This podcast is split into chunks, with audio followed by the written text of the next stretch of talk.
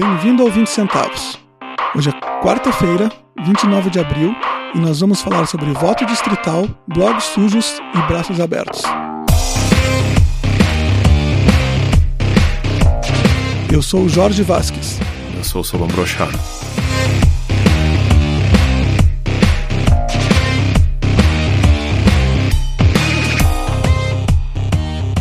Antes de entrar no, no nosso primeiro assunto de hoje, eu gostaria de ler um comentário do Maurício, que me lembra que alguns produtores de show já vendem ingressos a preços diferentes de acordo com a distância até o show. Ou seja, quanto mais perto do show você vai chegando, quanto mais próximo da data do show, mais caro você vai pagando. Eu acho isso uma atitude louvável. É, na verdade, eles vendem por lote, né? Eles determinam um lote X. Quando terminou o lote X, eles passam para um lote Y e assim por diante. É engraçado que normalmente as pessoas acham menos problema do que, do que se tu cobrar tipo pista V I P, que para mim são as mesmas, é a mesma coisa, mas alguns causam mais ira entre as pessoas do que outros, sei lá por quê.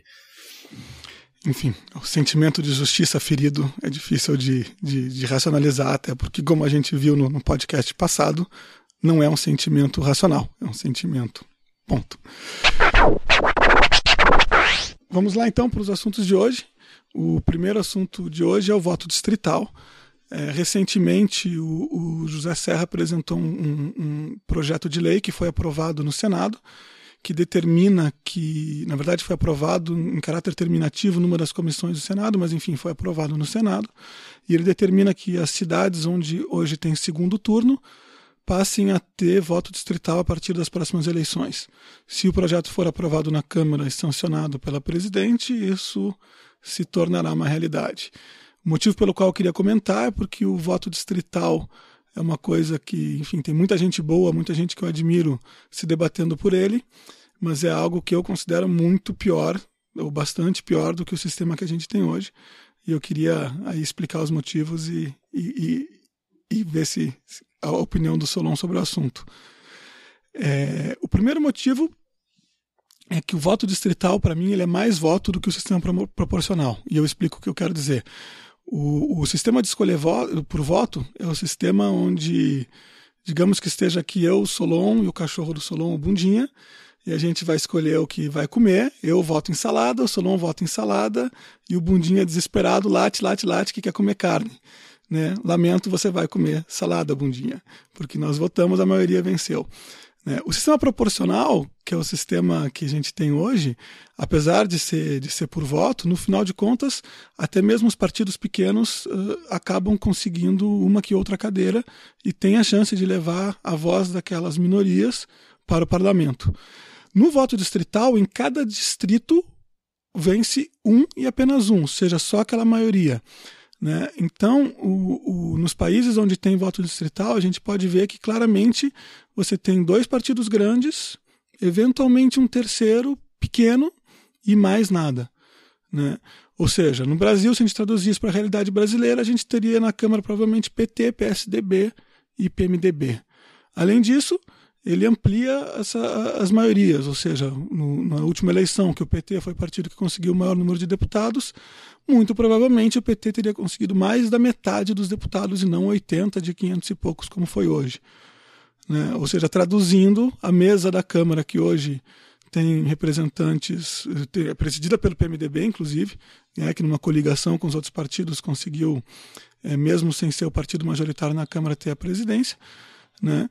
A mesa teria só deputados do P T, o presidente ia ser do P T, o vice-presidente ia ser do P T, o primeiro secretário ia ser do P T e por aí vai, né?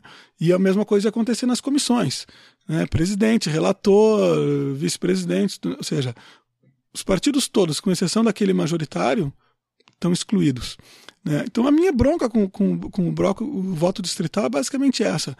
Ele amplia um sistema ruim de escolha, que é o sistema em que o winner takes all, né, para um, o parlamento, acabando com as vozes da, da, das minorias.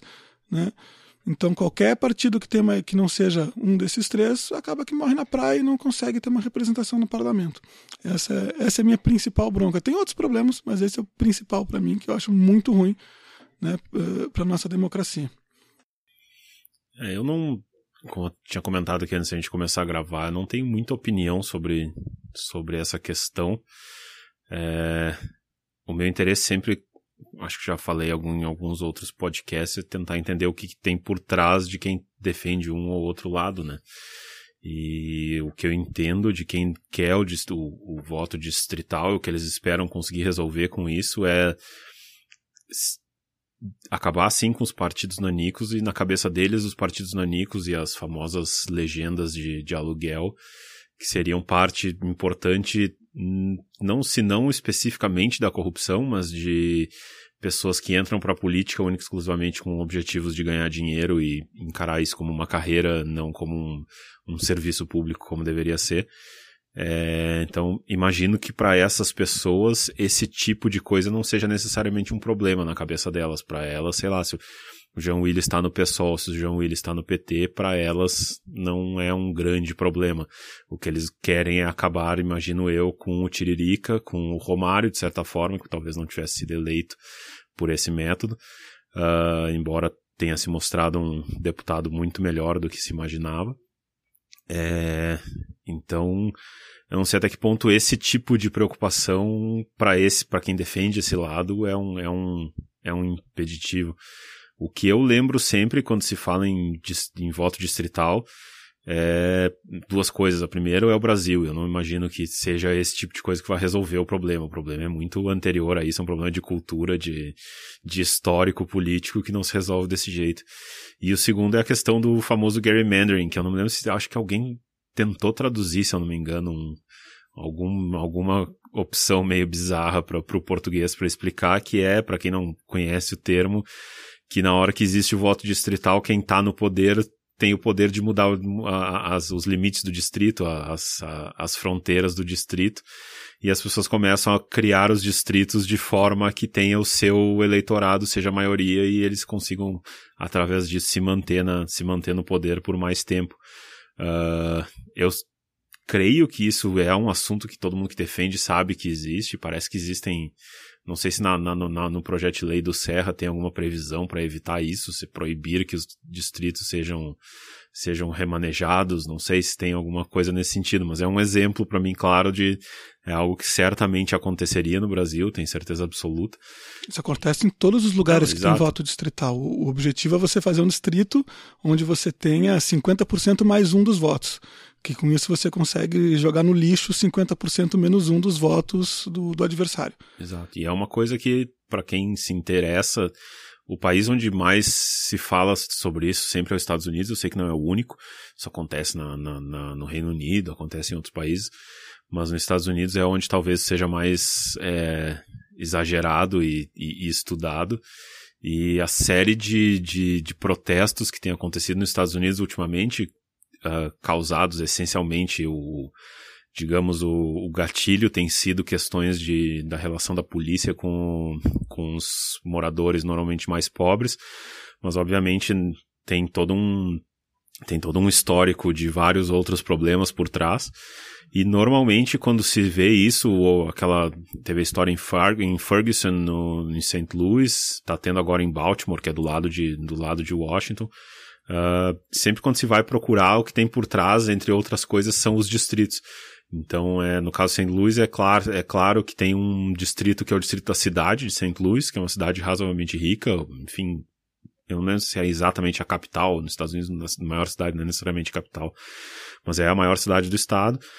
E o, o distrito em Ferguson, onde isso aconteceu, é como se fosse Guarulhos aqui em, aqui em São Paulo, para quem conhece, Canoas em Porto Alegre, enfim, cidades... Uh, cidades próximas, muito cidade dormitório, de pessoas mais pobres que precisam, trabalham na capital e para conseguir morar, acabam morando um pouco mais afastado, e são, acabam acontecendo isso. Tem distritos que são, deveriam ser essencialmente a mesma cidade e, e o povo defender os mesmos interesses, e se divide e se cria um distrito extremamente rico, uh, extremamente preocupado com as questões de quem tem casas gigantescas, de quem precisa de segurança na rua e de coisas do tipo, e tu cria um distrito que é praticamente a Cracolândia, onde moram os pobres, os miseráveis, e tu enche os caras de polícia e cobra deles... Uh, começa a botar eles na cadeia por não pagarem multa de trânsito e coisas simples como isso. Então, acho é, é uma das coisas que eu vejo ser pouco discutida no Brasil quando se fala em voto distrital, e que o Brasil sendo Brasil, eu tenho certeza que é um, seria um problema bem, bem grande.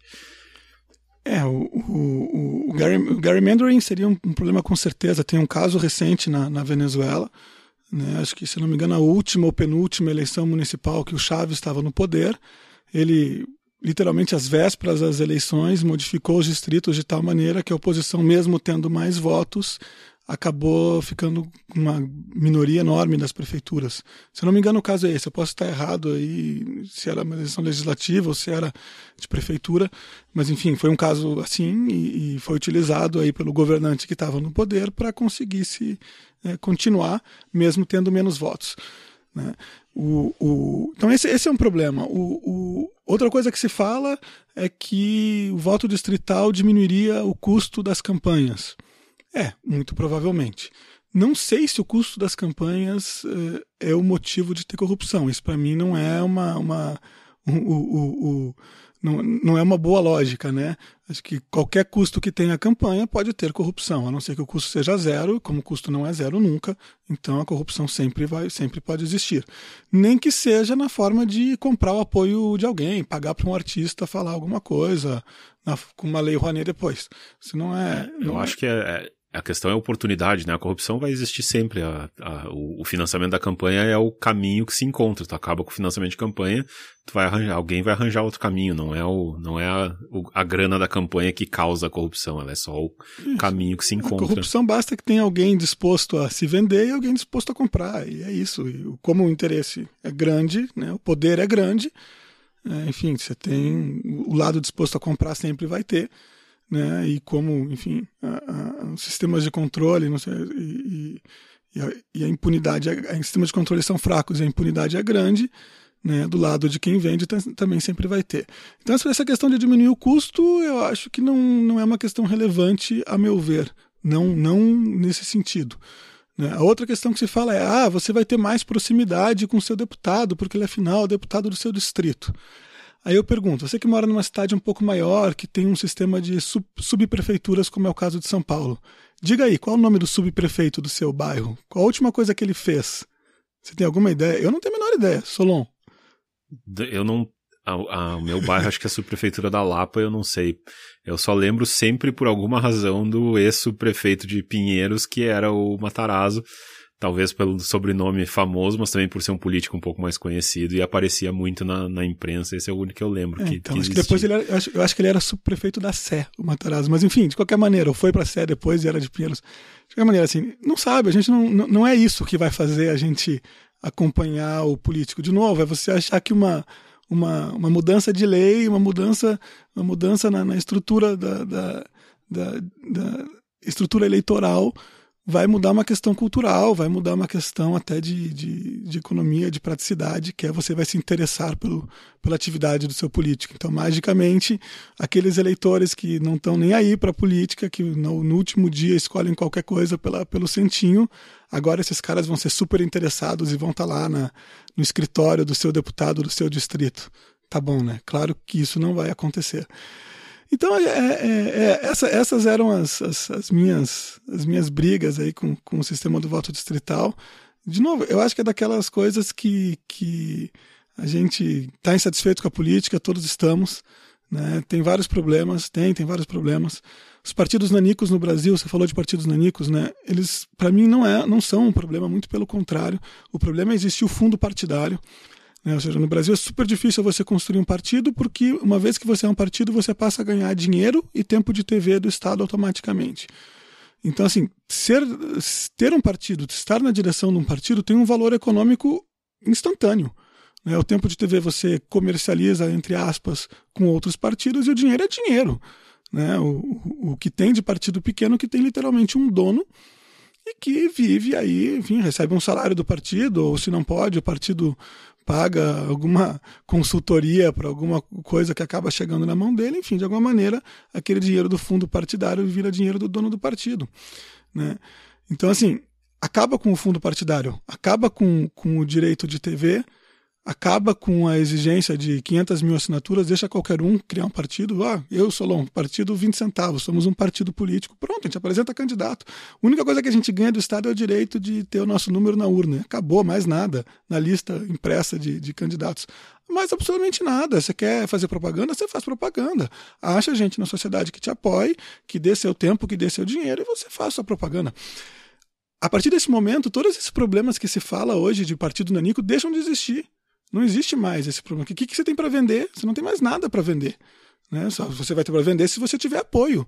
Bom, e se você tem apoio, você não é um partido irrelevante, você não é um partido importante, você representa uma parcela da sociedade importante. E aí, no voto distrital, você está fora, e no voto proporcional, que é o que nós temos, você está dentro. Você tem lá um deputado, dois deputados, você tem alguma voz no parlamento. E, para mim, isso é, isso é bem importante. Então, como concluindo, então, que eu interrompi para falar dos partidos nanicos, né, a meu ver, o, o, o voto distrital é uma daquelas soluções mágicas para um problema muito maior e muito mais difícil, né, que espero que não seja implementado, mas se for, é, é, a gente vai, vai ter, enfim, vai, vai aprender que não é tão bom. A única coisa que eu acho boa desse projeto de lei, eu estava até falando para o Solon antes, é que a primeira vez que eu vejo, é, é, uma das primeiras vezes que eu vejo no Brasil Uh, aconteceu uma mudança, uma mudança de regra é, é, importante. Tá bom, na parte eleitoral teve algumas coisas, a própria urna eletrônica começou aqui a colar, né, sistema biométrico também, mas assim, alguma coisa relevante que seja feita como, como experiência, né? Não sei se é esse o intento, parece que foi feito dessa maneira só porque somente o voto nas cidades, só nas câmaras, uh, das câmaras de vereadores, pode ser alterado por lei simples, e o voto nas assembleias legislativas, legislativas e na Câmara Federal teriam que ser alterado por emenda constitucional. Acho que o motivo foi esse, mas não interessa. No final de contas, a gente está fazendo uma experiência. Somente cidades grandes e só cidades e não câmaras legislativas e nem a Câmara Federal. E ao final de um período, a gente pode avaliar e aí verificar se foi bom ou se não foi bom. Acho que independentemente de eu ser contra ou a favor do o, o voto distrital, acho que a gente tinha que ter mais disso no Brasil, né? Então, é, mais essas coisas importantes tinham que ser experimentadas, né? Aquela época que a gente teve o, o referendo do desarmamento, teve o Estatuto do Desarmamento, uma coisa extremamente polêmica na sociedade, dividiu a sociedade, até hoje divide, né? Por que, que não, não fez uma experiência? Escolhe um determinado lugar do país e faz um teste, bota aquela lei por um tempo e ver o que acontece.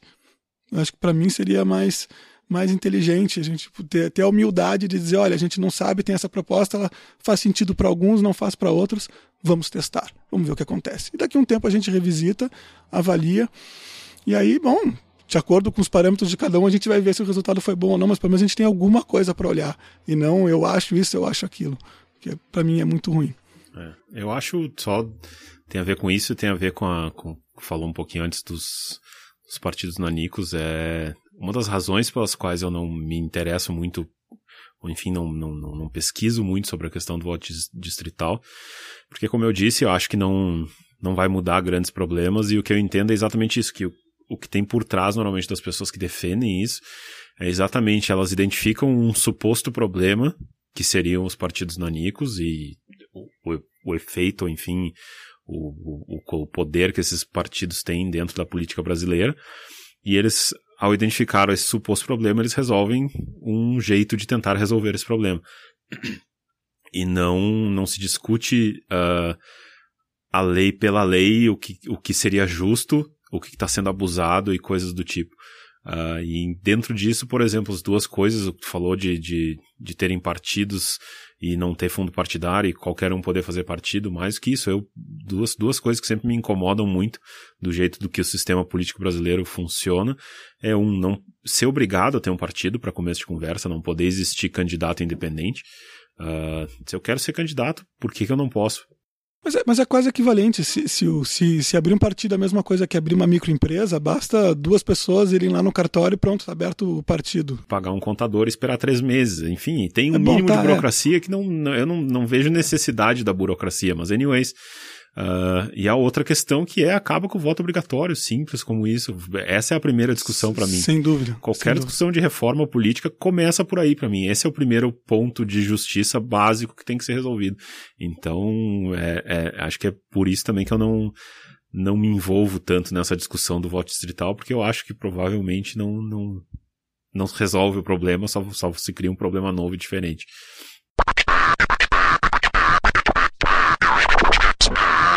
Essa semana, ou semana passada, tiveram dois assuntos ligados a supostamente blogueiros políticos, né? Um com o Fernando Gouveia, que é meu amigo uh, pessoal, fazer o disclaimer, é, que mantém... Ele tinha um blog até há um tempo atrás chamado Imprensa Marrom. Hoje ele é um dos, dos enfim, editores, coordenadores, donos, seja lá qual for o nome, de um site claramente de viés, de um blog claramente de viés uh, liberal e liber, até um pouco libertário, que é o Implicante. Uh, colaborador de uma série de outros, de outros sites, tipo Reacionaria e outras, Just Lia, que nada tem a ver com política. Enfim, ele é um cara da internet, um cara sempre razoavelmente de direita e, e, e mais conservador, uh, que foi, enfim, envolvido numa matéria da Folha de São Paulo, que independente de, de, de questões partidárias, é uma vergonha de matéria enquanto matéria, em que basicamente o... O repórter reconhece que pediu dados para o governo, o governo entregou os dados e ele não tinha tempo para procurar e entender os dados, então ele simplesmente resolveu denunciar de qualquer jeito, mesmo sem ter dado nenhum. Mas não é só o repórter, né? O editor também aceitou não, essa barbaridade. Não, o jornal, né? o jornal é, inteiro. Tipo...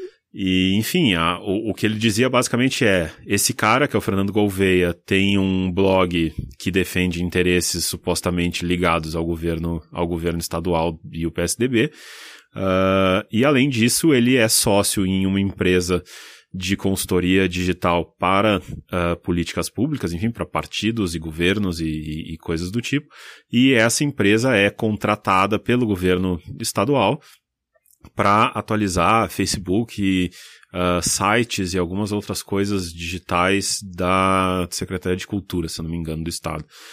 E o que eles quiseram implicar nessa... nessas matérias, obviamente, é de que, na verdade, isso é fachada para pagar esse dinheiro para ele como blogueiro, para que ele mantenha, uh, mantenha esse site para passar adiante informações que interessassem ao governo estadual.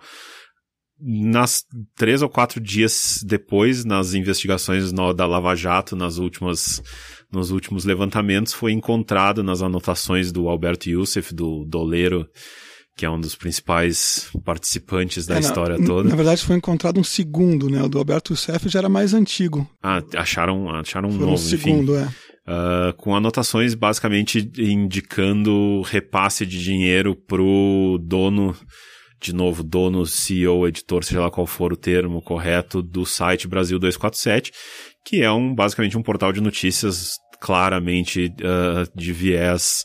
de esquerda, de viés progressista, como é o termo que eles gostam de usar, uh, e que obviamente defende, por consequência, interesses do governo. Então, é, seria a mesma, a mesma lógica, com a diferença de que na, aí a, é, um, seria dinheiro, tem indícios de que existe um dinheiro realmente passado por baixo dos panos, e a relação do governo com blogs como o do blog vinte e quatro, o Brasil duzentos e quarenta e sete, o Pragmatismo Político, esses, todos esses blogs progressistas, é de fato de compra de mídia. Não existe um, não existe esse suposto intermediário de o governo contrata uma empresa que contrata não sei quem. Uh, mas enfim, é um, é um assunto que está, acho, diretamente ligado a essa questão toda de campanhas, financiamento e tudo mais. É. Mais do que isso, né? O, o, o antigo ministro da da SECOM, que é a Secretaria de Comunicação do, do Governo Federal, o antecessor do, do Edinho Silva, que foi o, o coordenador de, financeiro da campanha da, da Dilma, que agora é o ministro, o antecessor dele, ao que tudo indica, escreveu um, um, um documento que botava claramente no papel aquilo que estava mais do que óbvio para todo mundo, ou seja, essa, essa, essa organização que, que, que foi criada No, no, no, nos governos do P T, de utilizar esses blogs a serviço do governo, esses blogs pagos, né, os blogs sujos, como eles mesmos gostam de, de se chamar, para difundir notícias de interesse do governo, né? E aí acho que tem que fazer uma, uma, uma distinção, né? Primeiro, todo mundo tem lado, né? Essa história de, de, de neutro, neutro é computador, e computador não escreve matéria de jornal, não que preste, pelo menos, né? Então, todo mundo tem lado. Há controvérsias, mas é uma outra discussão. Enfim...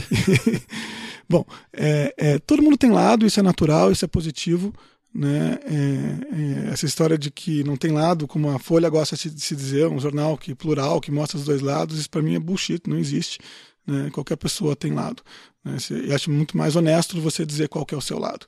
A Folha, justiça seja feita, a última campanha que eu lembro de ver da Folha foi exatamente tomando lado, dizendo que ter lado não quer dizer que não tem uma, um compromisso com a verdade, que ela é, por exemplo, a favor de aborto e a favor, de, acho que, de criminalização de drogas, e, mas isso não impede que ela, uh, que ela seja capaz de, de, de publicar a, assuntos relacionados a isso. É que eu falei, eu citei a Folha porque faz parte da sua, da sua linha editorial, da maneira como eles se enxergam a questão da pluralidade, mais do que outros jornais. Para eles isso é fundamental. Mas, enfim, é, é, voltando, né? Então todo mundo tem lado. Acho que isso é natural, né? O que não é natural é, o, é, o, é um jornalista trabalhar como agência de publicidade e se dizer jornalista. Isso tem um quê de fraude, né? Ou seja, você está sendo pago para divulgar alguma notícia. Isso não é diferente de, sei lá, só que é muito menos grave porque impacta muito menos gente. Sei lá, o blogue... aconteceu esses tempos aí também um pseudo escândalo de blogueiros de moda que estavam sendo pagos para tirar foto, blogueiras de moda, meninas que têm perfis muito famosos no Instagram, tirarem fotos pagos pelas marcas com aquelas roupas para divulgar e não dizer que aquilo era publicidade. Nesse caso, você está, enfim, acabando com, com a reputação da marca, acabando com a reputação da própria blogueira. Bom, azar é deles todos, não tem nada a ver com isso.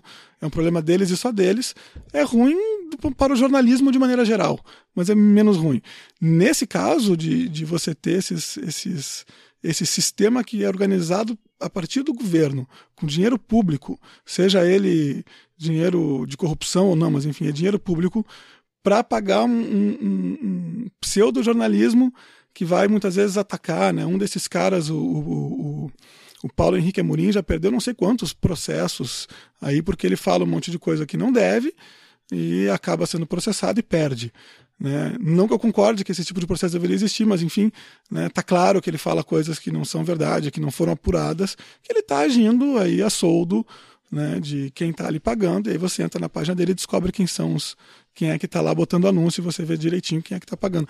Mas enfim, é, é, é, é uma coisa que, que para mim, ela, ela, ela não, não, não tem grandes soluções, né? Esse caso mesmo aí mostra, né? Eu já pensei, ah, proíbe o governo de fazer publicidade. Sim, isso é uma coisa boa, o governo não, não deveria ser, não deveria ter o direito de usar o dinheiro da gente para fazer publicidade, né? A não ser, sei lá, publicidade de interesse público, né? Enfim, procedimentos de matrícula das crianças nas escolas, tem uma nova doença, a febre suína, faça isso, isso e aquilo para se proteger. Bom, enfim, são coisas um pouco diferentes, mas uh, uh, publicidade, publicidade, estamos fazendo uma nova ponte, né? O governo agora aumentou o salário mínimo, sei lá o que for, né? Enfim, acho que essas coisas não, não deveriam existir, né? Não vai resolver de novo, como a gente viu aí, o, o, o É, os, os, sempre tem outras maneiras de financiar, né, os, os blogs sujos, né, o, o, se fosse isso que tivesse acontecido no caso do, do Fernando Gouveia, né, o, o, enfim, daria para financiá-lo através de uma consultoria, de uma secretaria ou de uma estatal, alguma coisa até mais escondida daria para fazer, ou até mesmo falar com um empresário amigo e dizer contrata aí o cara e bom, você manda, dá para fazer sempre, isso não é, não é a coisa mais, mais difícil do mundo, né? Então, eu acho que isso, de novo, é, isso, quem paga é a democracia com isso, é, é a verdade, é o jornalismo, é todos nós. A gente está minando a liberdade de expressão, tirando a confiança da população nas, nas, nos veículos sérios, que tem lado, mas são sérios, apuram, não escrevem mentira, né? A gente estava discutindo agora há pouco, o, o Solon falou, falou que ah, a, Veja, a Veja trabalha quase que a, que a, que a, que a soldo do, do, do governo do Estado, dos interesses do P S D B. Acho ela bastante alinhada com os interesses do P S D B, mas uh, verdade seja dita, é uma revista que apura, que checa, que faz reportagem, que vai a campo. Tá bom, você depois reporta e investiga aquilo que te interessa mais investigar, mas pelo menos você está fazendo trabalho jornalístico. Acho isso muito diferente, né? Sei lá, a briga nos Estados Unidos da Fox com o New York Times, né? New York Times claramente progressista, a Fox claramente conservadora. Mas, verdade, a dita são dois órgãos sérios de imprensa, e aí você tem um debate sério, pelo menos. Pelo menos você não tem gente mentindo e fraudando e fazendo publicidade e chamando de jornalismo. A parte que me interessa principal, acho que é especialmente no, no caso do, do, do Graves, do Fernando Gouveia, que é... Vamos partir do pressuposto de que seja tudo legal.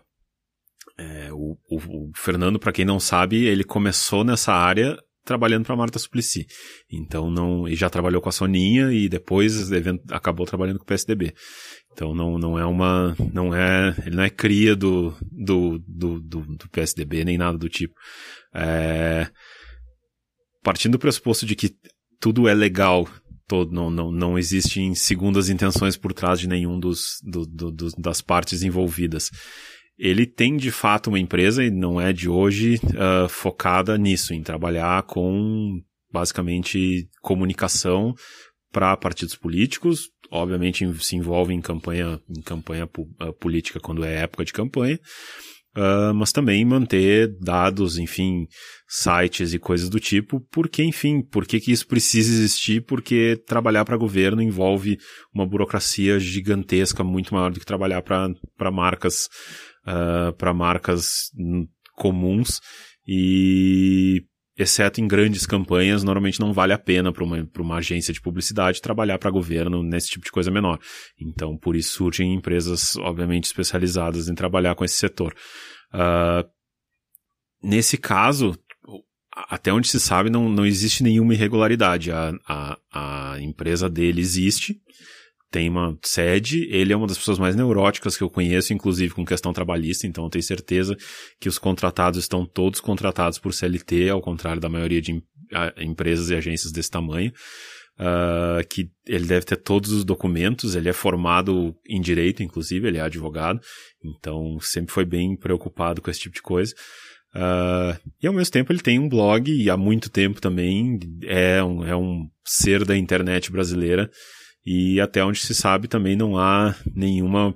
Nada que ele publicou foi mentiroso, injúria, injúria ou qualquer coisa do tipo. A, a questão que fica para mim é... Uma pessoa que é empresário e que trabalha com o governo não pode ter uma... Não poderia ter uma opinião sobre questões públicas e políticas sem que automaticamente ele esteja...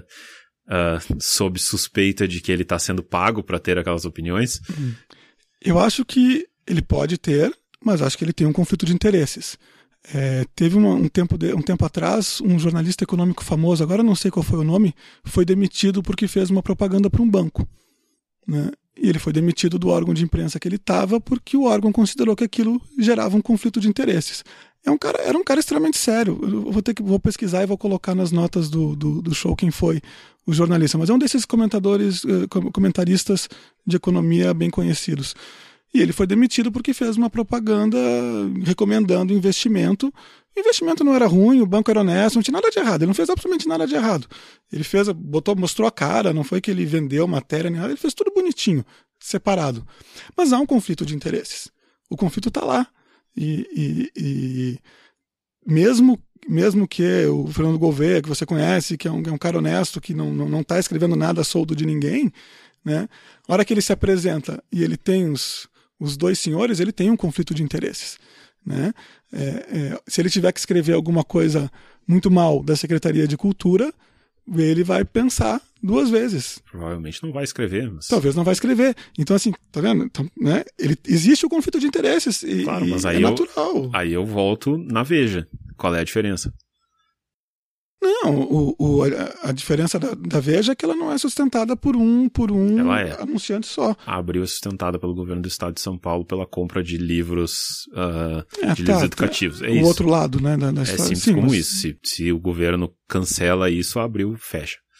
Bom, então, enfim. é, é, é, mas tem, tem toda a questão da publicidade, né? A Veja vive, vive a Veja, a Veja dá lucro como Veja. Uh, sim, ela dá lucro como Veja, uma das poucas, acho que é a única revista no Brasil que consegue dar lucro por si só, né?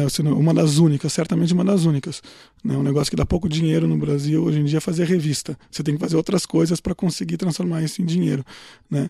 Mas enfim, independentemente disso, é, é, é a solução que as, que, as, que as publicações mais tradicionais encontraram para isso é você ter muitos anunciantes diferentes, setores diferentes, que você não depende de um só, você pode falar o que você quiser, se você perder aquele anunciante, bom, você continua na ativa, né? Tanto é que a própria Veja já teve muito anúncio do governo federal, hoje tem muito menos, Uma, um grande período ficou sem absolutamente nada, né? Acho que, se não me engano, logo no início do, do, do governo Lula, no final do primeiro, do primeiro mandato. A Petrobras parou de anunciar um tempão na Veja, depois voltou por uma questão ideológica. Enfim, é, não vou entrar aí se isso foi certo, se foi errado, mas enfim, ela podia se dar o luxo de dispensar um, um, um, um anunciante, né? Acho que essa é a única maneira de você é, mostrar para o seu público a sua independência. É, não, não tem nada errado você ter um blog e ter uma empresa que presta serviço para o governo, assim como não tem nada de errado quem vai olhar para você e dizer, poxa, tem um conflito de interesses aí. E existe, né? Eu só, a minha única questão é que eu acho que tem de essencialmente todo mundo. A não ser que tu tenha algo que é, não tem anúncios, tu não trabalha para o governo, pronto, daí realmente pode dizer que é, digamos, independente. Ainda assim, obviamente, tu pode ter ligações as mais variadas com os mais variados partidos e assim por diante. É, é, o ponto para mim é, acho que aceitar, um, que não existe isenção nesse tipo de coisa, sempre vão ter uh, interesses envolvidos e vão ter algum tipo de ligação. Dois, cobrar um mínimo de transparência, talvez, enfim, de que quem, assim como eu uh, disse quando, quando a gente começou a falar isso, que eu sou amigo pessoal do, do, do Graves, uh, que o Graves uh, deixe claro no, no, nas suas publicações que ele tem uma empresa que tenha ligações com esse ou com aquele governo, assim como a Veja deixe claro que a Abril é essencialmente sustentada pelo governo do estado de São Paulo e assim por diante.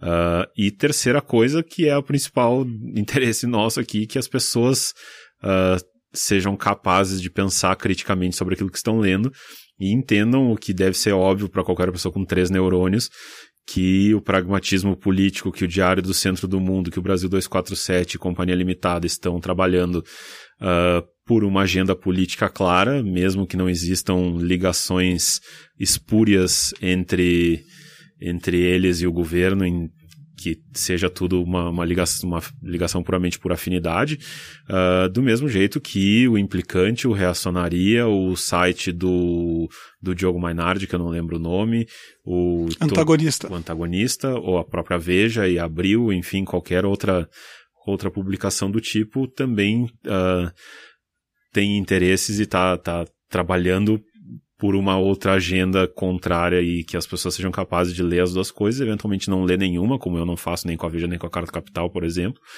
uh, e tomem suas próprias, suas próprias decisões em cima desses dados, e especialmente ao se darem, darem de cara com uma matéria como essa da Folha, entendam que aquilo não é jornalismo nem aqui nem na China, né? Mas... Essa, essa matéria da Folha, vou, vou aproveitar para mudar um pouquinho de assunto, né? Ela... Ela, ela tem uma coisa que eu acho que está cada vez pior no jornalismo brasileiro e que o, o advento do jornalismo online só fez piorar, que é você fazer jornalismo sem checar, sem ir atrás, entrevistar o outro lado, sem, enfim, fazer aquele mínimo trabalho que dá qualidade ao teu produto final, seja ele uma matéria impressa, um comentário falado, ou, enfim, qualquer o teu produto final, né? É, O cara chega, de, chega, tem a cara de pau de dizer que tinha os documentos na mão e que não teve tempo de ler.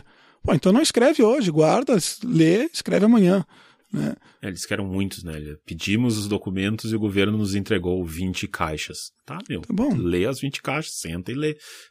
Ou não lê, ou contrata alguém para fazer, ou pede de novo pro governo, resumo, ou faz qualquer coisa, mas enfim, não... não, não...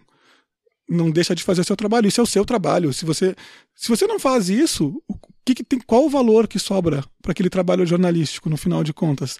Se você não, não, não se dá o trabalho de, de ir atrás da notícia, de levantar, de, né, de checar o dado, de ir lá e perguntar ao outro lado, de, de fazer oh, aquele trabalho mínimo de, de jornalista, o que que vale a sua notícia, no final de contas?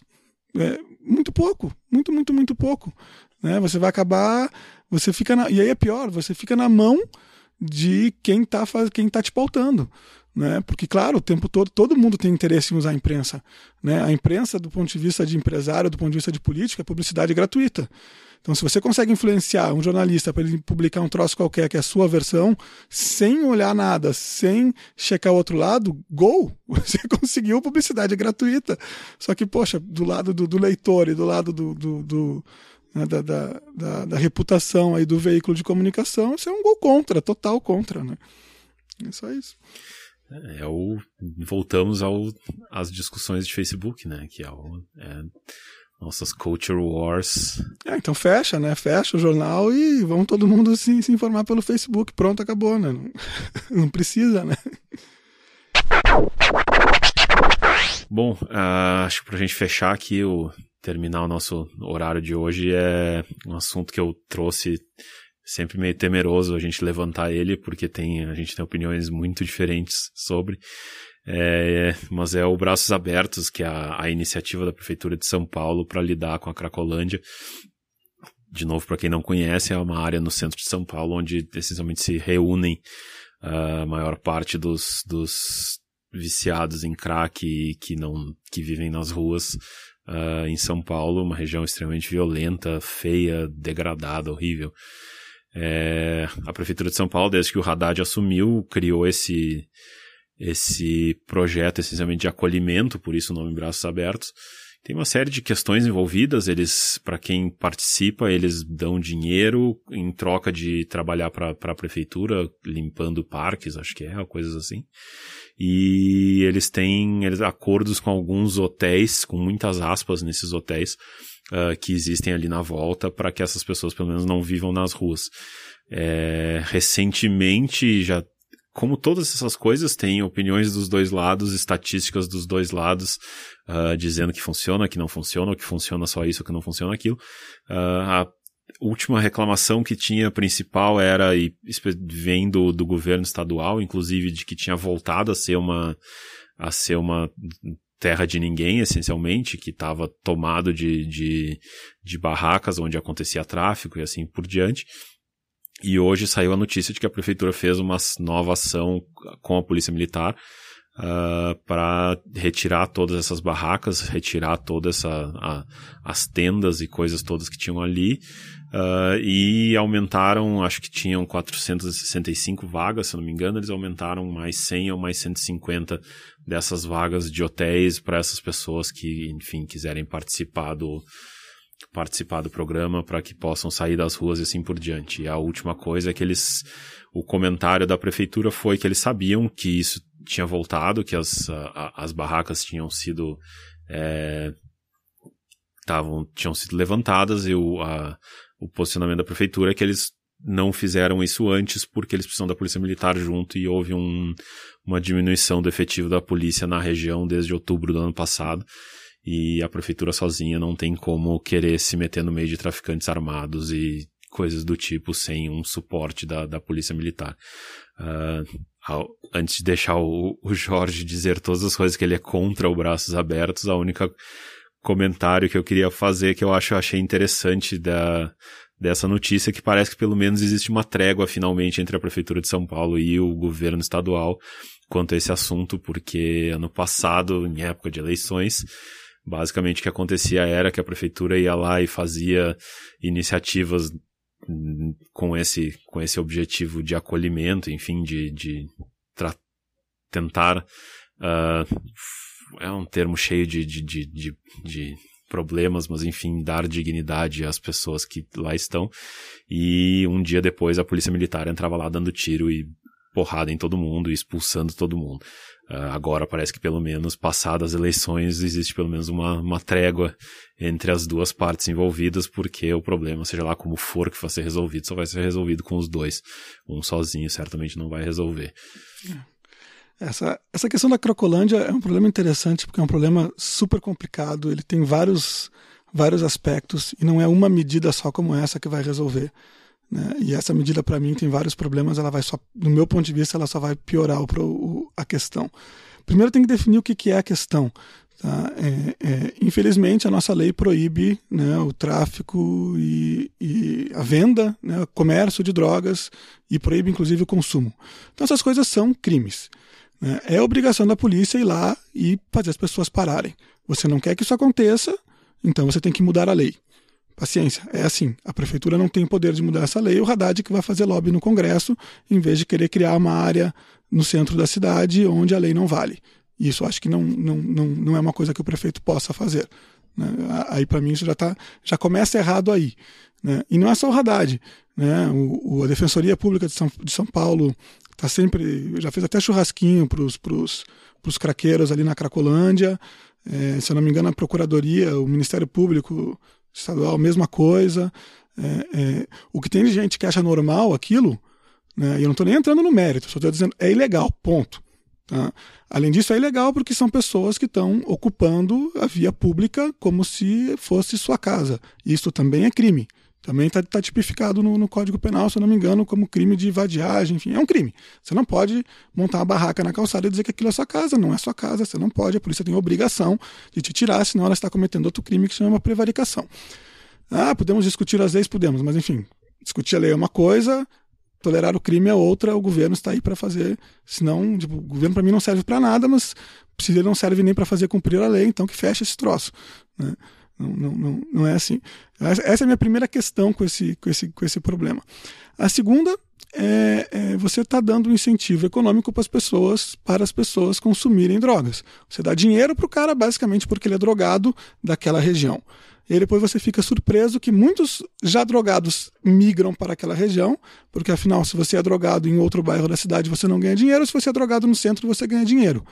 A informação se dissemina rapidamente e os drogados das outras áreas da cidade vão para o centro. É um incentivo que você está dando.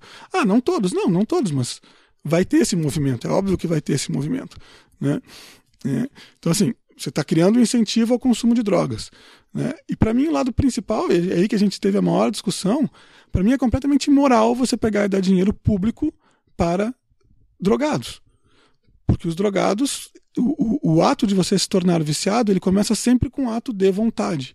Começa com, a não ser que você tenha começado quando criança, a história é outra, mas se você, se você começou a consumir droga como adulto, que é a maior parte dos casos, ou como um jovem quase adulto, né, e se tornou viciado já como adulto, a maior parte dos que está lá são adultos, né, em algum momento você assumiu o risco de se tornar um viciado. Aí você se torna um viciado cometendo um crime, você assumiu o risco, você comprou um negócio que você não podia comprar, você usou um negócio que você não podia usar, e aí você se, se torna um viciado, e aí de repente é, é, é problema de todos os outros resolverem o seu problema.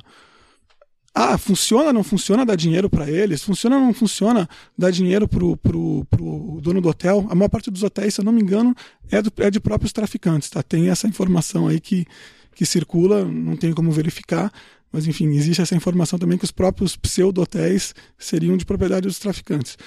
Enfim, faz sentido você pegar esse dinheiro para melhorar a vida dessas pessoas, ou sei lá, melhorar a vida de outras pessoas, do cara que não é viciado, da mãe solteira que tá lá na favela não sei aonde, que não é viciada, não tá cometendo um monte de crimes aqui no centro só porque ela não tá chamando atenção e empestando o centro da cidade, você deixa ela lá de mão. É, é essa, é essa pergunta que eu faço, é da moralidade do uso do dinheiro público. E depois tem o seguinte, eu acho que o consumo de drogas deveria ser tolerado. Tem muita gente que não acha, pressupõe-se que a maioria das pessoas não acha, porque a lei não mudou ainda, né? Então, conquanto o sistema representativo funcione mais ou menos, as leis representam a vontade da maioria. Então a maioria está dizendo que não, que o consumo de drogas deveria ser ilegal. Ora, se a maioria das pessoas não concorda com isso, não faz nenhum sentido você dar dinheiro pro, pro, pro, enfim, usar dinheiro para isso. É, é, essa, essa é a minha visão, é, é isso que, me, essa que, que é a nossa maior ponto de discordância. Para mim, essa questão moral é, é principal. Funciona ou não funciona? Para mim, isso é uma questão completamente secundária. Eu até brinco na, nas discussões com, com o Solon, eu falo, funcionar por funcionar, se você chamar o batalhão de choque da polícia militar e mandar enfiar um tiro na cabeça de cada um, que nem fez lá no, no Carandiru, você acaba com os drogados. Na hora, imediato, é rápido, é barato, balas são baratas. Só que isso não é, é completamente imoral, não pode fazer um troço desses. Não é, não é só a eficiência que funciona, né? Você não pode fazer um troço desses. Então, da mesma maneira, você não pode usar dinheiro público para premiar o cara que resolveu se tornar um viciado. Tipo, não dá. É, essa é a minha, é a minha visão. É, eu acho que tem uma... Entrando na questão específica da Braços Abertos, acho que tem uma... Tem... Para mim, são, tem dois pontos de, dessa discussão no, nos, nos, nos parâmetros que a gente está discutindo aqui. A primeira é que, para mim, é, não, o dinheiro não é dado por ser drogado. O dinheiro é dado por um trabalho. A pessoa precisa trabalhar para receber o dinheiro. Se eu for lá e pedir dinheiro para trabalhar, eles não me dão. Eu não sou drogado, não estou lá. Você tem que ser, você tem que ser um craqueiro, você tem que ser um zumbizão lá, senão você não ganha. Ok, justo, tu quer ir lá ser craqueiro pra ganhar, sei não, lá, cinco, assim, dez reais não, por não dia. Não é pelo serviço, não, ele não tá aberto a qualquer um, não é um edital, tipo, quem quer limpar parque ganha cinco, dez reais por dia. Não, mas é precisa só pra quem fazer é... o trabalho. É obrigatório. Tu não tá pagando porque o cara não é tipo, ah, ok, usou crack e ganhou cinco reais. Não é. Pelo contrário, a ideia é exatamente que tenha a, a lógica por trás disso, como tu mesmo, inclusive, compartilhou um artigo demonstrando isso como sendo algo interessante, é que, de forma geral, a cura para a cura, entre aspas, para o vício em crack é que essa pessoa passe a ter uma vida. Ela normalmente, o viciado em crack, inclusive, para quem não sabe, crack e cocaína são essencialmente a mesma droga. E qual, por que que crack é muito mais viciante que cocaína é por questões sociais, não é por questão da droga. A droga vicia a mesma coisa, inclusive há quem defenda que nenhuma das duas vicia de fato, porque o que ela gera no corpo é produzir coisas que o corpo já produz por si só, então que não... que fisiologicamente essa droga não, não causaria nenhum tipo de, de vício, o vício seria puramente psicológico, o que tem algo a, a, a, apoia essa apoia um pouco essa questão de que é o vício do crack é muito mais um problema social do que qualquer outra coisa. Uh, tem uma série de países onde isso foi feito, uh, de, em que tu tira essa pessoa de uma situação em que ela essencialmente está sendo um zumbi, ela tá usando a droga como uma forma de se manter viva enquanto não morre, e tu reintroduz ela na sociedade de alguma forma, e isso de fato acaba na gigantesca maioria dos casos com o, com o vício. Uh, e isso leva à segunda questão para mim, que é a razão pela qual eu me, me interesso se sim funciona ou não funciona, é... o dinheiro para mim é irrelevante, dinheiro é, é remédio. Assim como é dinheiro, dinheiro podia ser aspirina, se fosse o que resolvesse. Então, o fato de ser dinheiro é irrelevante para mim nesse caso. A questão de ser interessante se funciona ou se não funciona é porque o problema não é o deles. Eu acho que se o problema fosse único exclusivamente deles, deixa morrer. Uh, acho que seria, a sociedade aceitaria isso razoavelmente bem. Que é mais ou menos o que a gente faz com pessoas que moram, sei lá, em favela e coisa do tipo. E a gente, enquanto sociedade, normalmente não se preocupa muito uh, com a vida lá dentro a ponto de querer que o Estado haja de formas uh, super intervencionistas. A gente cobra que o Estado gere riqueza de alguma forma, melhore o país para que essas pessoas possam uh, sus, uh, deixar essa, esse tipo de condição, mas ninguém cobra que o governo vá lá e crie e resolva e acabe com as favelas na marra. Uh, O problema da Cracolândia é exatamente que não é só da Cracolândia. Se fosse só da Cracolândia, bota, um, bota grade em volta, fecha e deixa que o problema se resolva sozinho.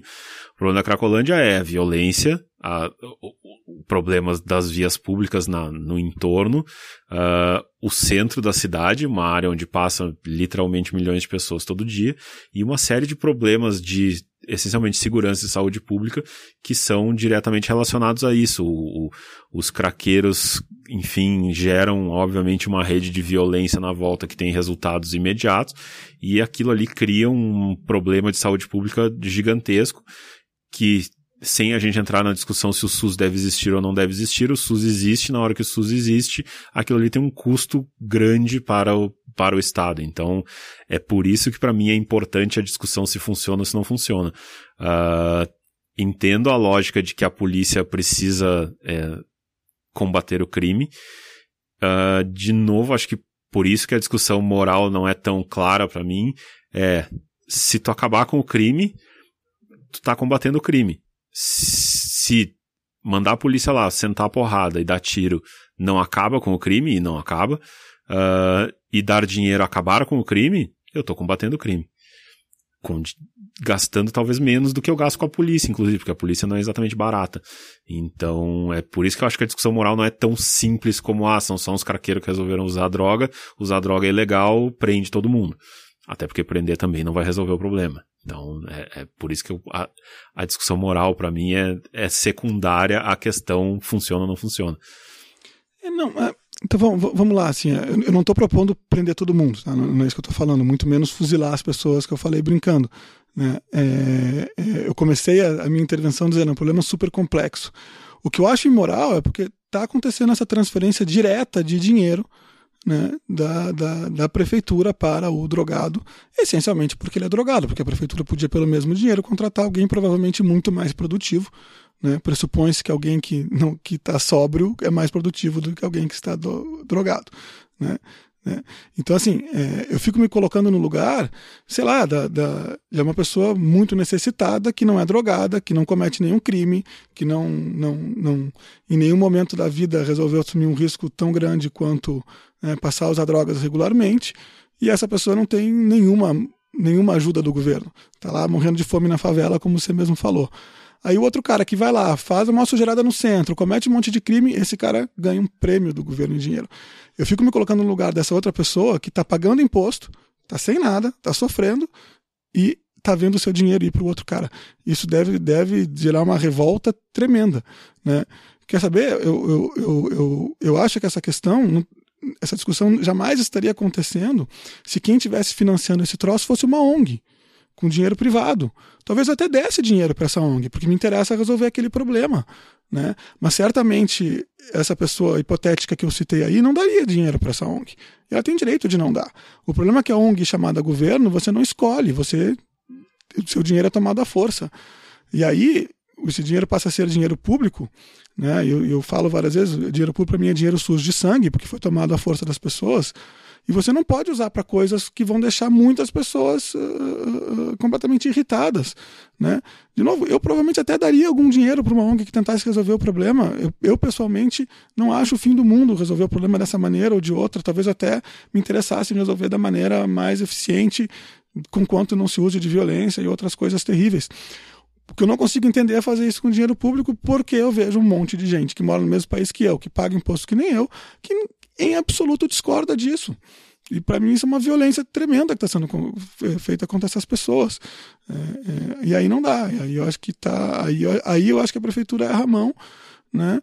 Inclusive, quando você vê declarações, por exemplo, se eu não me engano, um dos secretários do Haddad envolvidos com esse programa, esses tempos declarou que consumo de droga é uma coisa que, que enfim, é a forma como aquelas pessoas conseguem socializar, que não deveria, que não é um crime, que não é nada, que ele não vai combater e não vai tratar como se que aquelas pessoas estivessem combatendo um crime.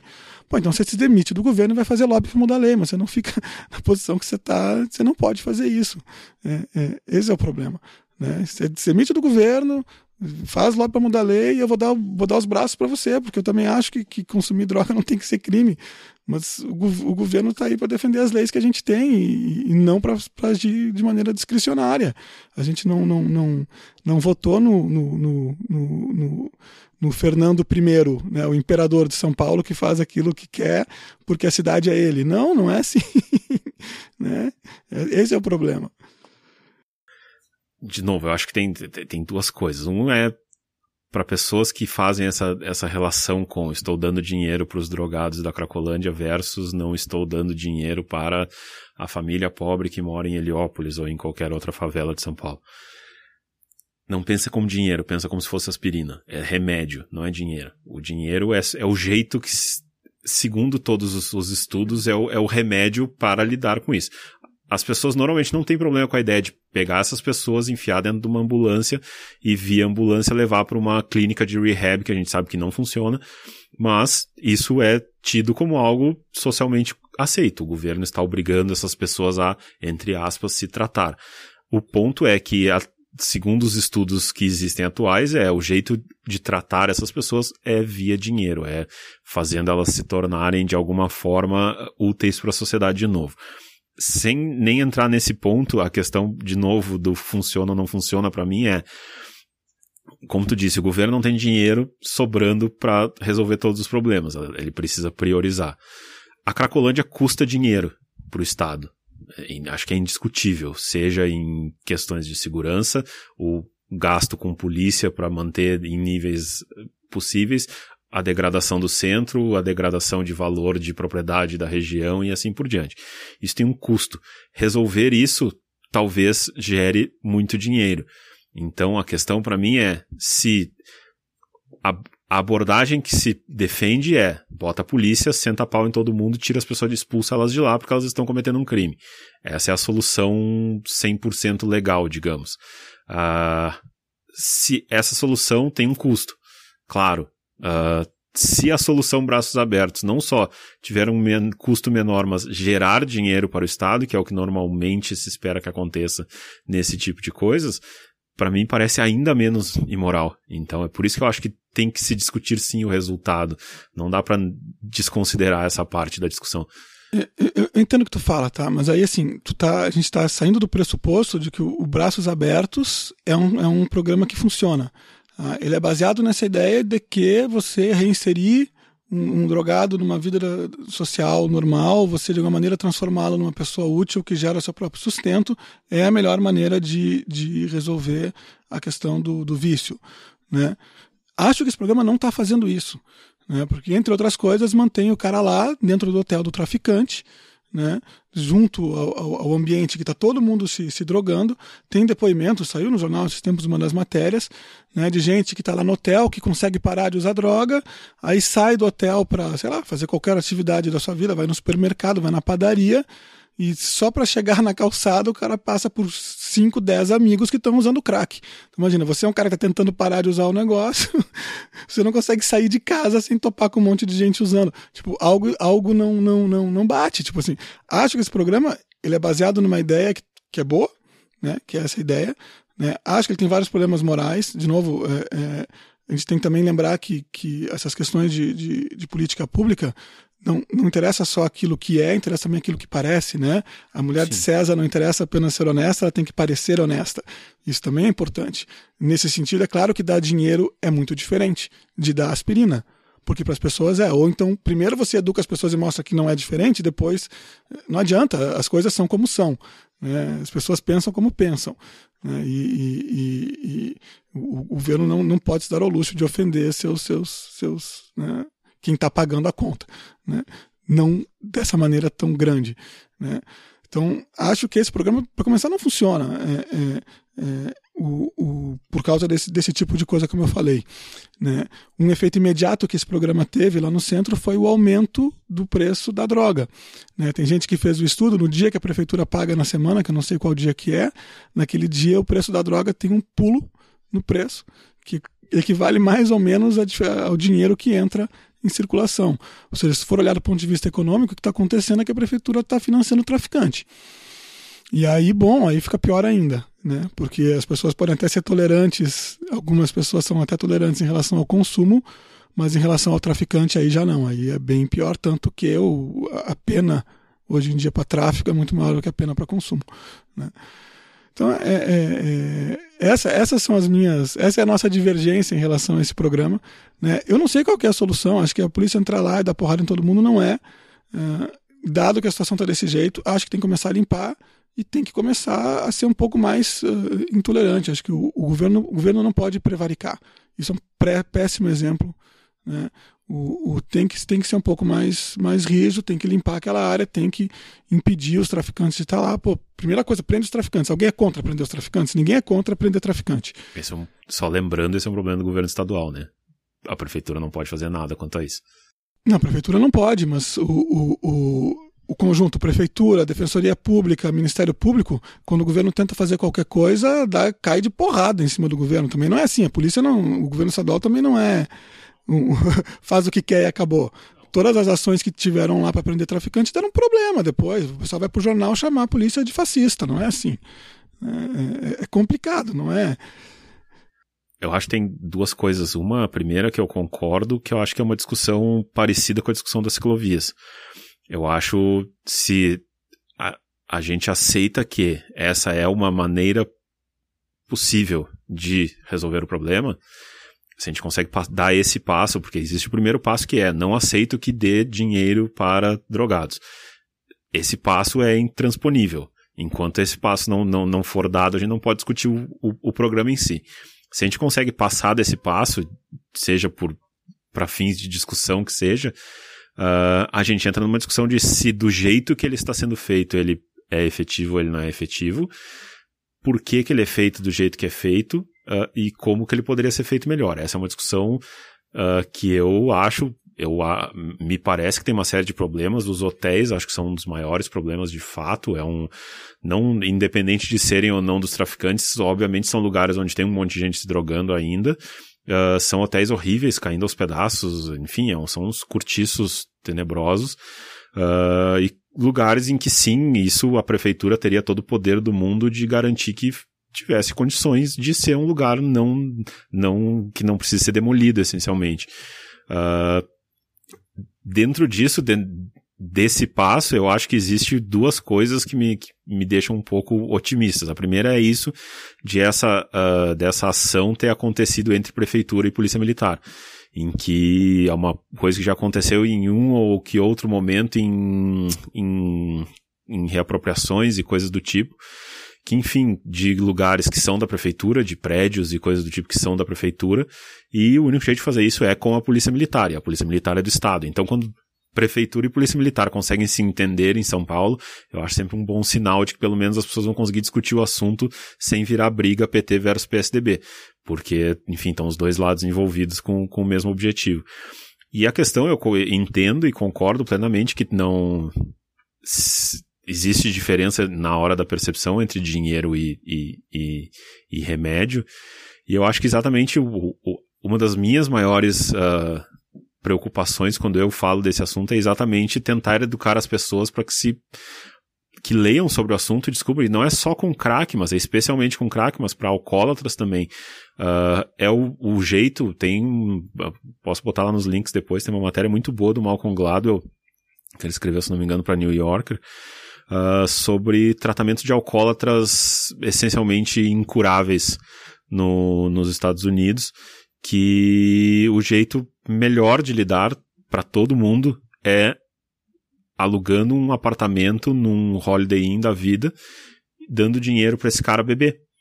Por quê? Porque ao fazer isso, o cara tem um lugar para viver que é minimamente controlável, a polícia sabe onde ele mora, a polícia já sabe que esse cara causa problemas, dando dinheiro para ele beber, ele não vai roubar ninguém, ele vai beber e todo mundo sabe que é o que ele vai fazer, ele vai se matar bebendo, e ele não vai ser violento, ele não vai causar danos pro, pro, pro, pro Estado, ele não vai gastar tempo da polícia, e todo mundo vai poder controlar onde ele tá. E tem algumas poucas cidades nos Estados Unidos que criaram programas desse tipo, e o resultado é, é excelente, tipo, gasta-se muito menos dinheiro com esses caras, porém, gera-se esse tipo de discussão, as pessoas ficam indignadas. Mas é, mas é claro, porque isso claro. é moralmente, moralmente é, equivalente a eu ficar dando murro na porta do meu vizinho, e quando ele reclama que eu não tô deixando ele dormir, diz assim, ah, me dá cem reais por dia que eu paro de fazer isso.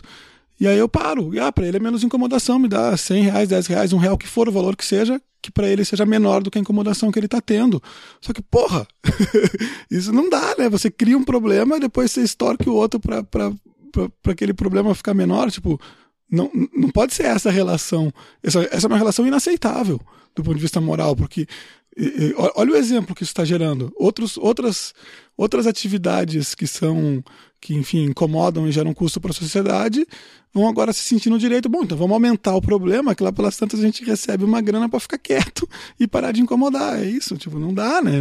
É inaceitável isso do ponto de vista moral. É, é, é, para mim não é. Para mim é muito claro que é uma questão puramente, é, é praticamente semântica. É um tratamento, tu tá tratando um cara e resolvendo um problema. Não, ninguém vai querer virar alcoólatra por causa disso. Não é assim que funciona, não, não, não, não.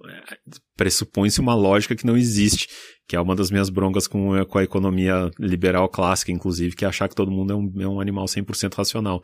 Não é assim que funciona, tipo, qual é a outra solução? Prender o cara? Custa dinheiro pra todo mundo, é uma encheção de saco, tem que largar o cara dois, três dias depois, esse cara vai ser violento, esse cara vai causar problemas, tu tem um, uma solução que é boa pra todo mundo, para um problema que não tem uma outra solução. Então, a questão moral é uma questão puramente de percepção. É uma que...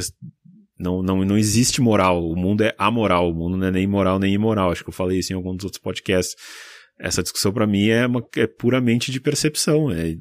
A, a... é, para mim, é muito mais importante que o problema seja resolvido e gere mais produtividade, para usar um termo que a gente gosta, do que por questões de bronca, de, de, de percepção, que se mantém o problema existindo. É, é, assim seria se o, o, isso tivesse sido fe, sendo feito uh, por entidades privadas, porque aí o cara que não concorda com essa visão, que tem o direito de não concordar, não pagaria. É que e pronto, estamos... acabou. Okay, eu, é eu, essa a questão. Eu, eu concordo em filosofia, mas daí, de novo, sendo pragmático, a gente tem que lembrar que, um, o governo existe, não estamos na, na Liberland Sim. ou no, no, no país do, do Patrick Friedman, seja lá qual for o nome que ele vai dar. ao não estar, existem leis, de novo. E esse é o tipo de coisa que dificilmente alguém que não é o Estado consegue fazer. Esse é o problema. Então, é algo como uma Braços Abertos... Uma O N G pode contratar um apartamento, alugar um apartamento, dar uma grana pro cara. Uma O N G pode fazer isso, não tem nenhuma, nenhuma restrição.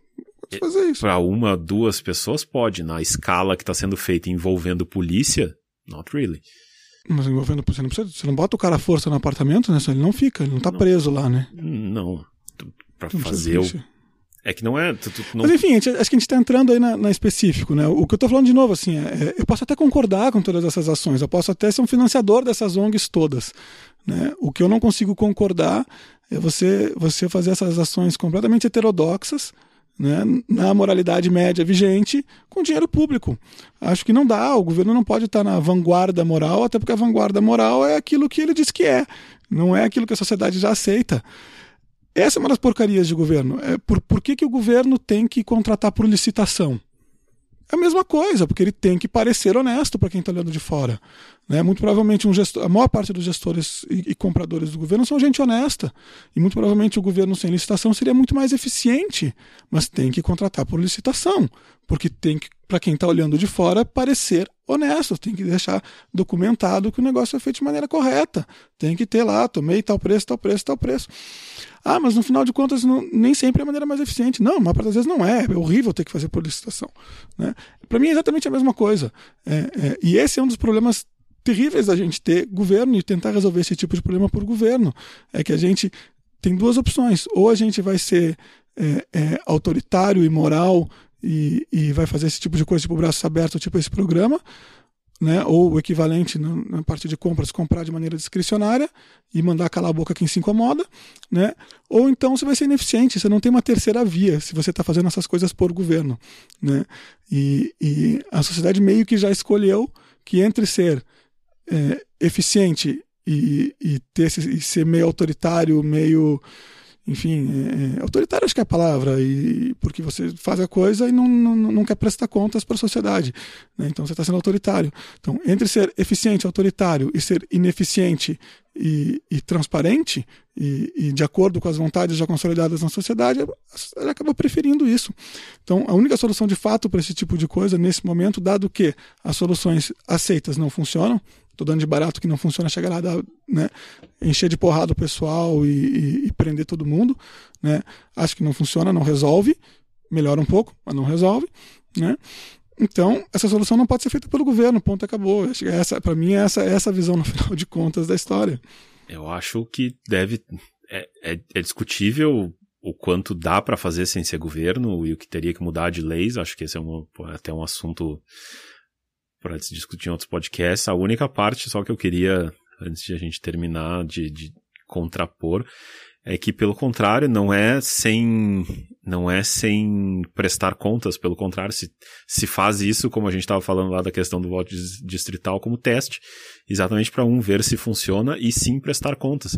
E a ideia é exatamente, ok, hoje isso é visto como imoral, eu faço como um teste, demonstro que isso não só gera os resultados previstos, mas isso é inclusive mais eficiente, e a partir disso eu tento mostrar para as pessoas, ó, vamos aumentar, o, vamos aumentar um programa, o programa funciona, o programa dá resultados bons para todo mundo, a questão moral é, é, é, é transponível, a gente consegue vencer essa questão moral. Eu gosto que, que em sendo governo, eu adoraria que não... Que, que que não fosse o governo, que isso fosse feito através de O N Gs ou C I Ps, seja lá qual for o termo correto para isso. Uh, até onde eu entendo, é quase impossível na, na realidade de ter o governo e disso ser um problema de saúde pública e existir saúde pública. Então, estando dentro do contexto que a gente está, que esse tipo de coisa seja feita, eu acho, eu prefiro aceitar que ela seja feita e que se discuta o mérito dos resultados do que ficar nessa barreira moral de não pode dar dinheiro para craqueiros.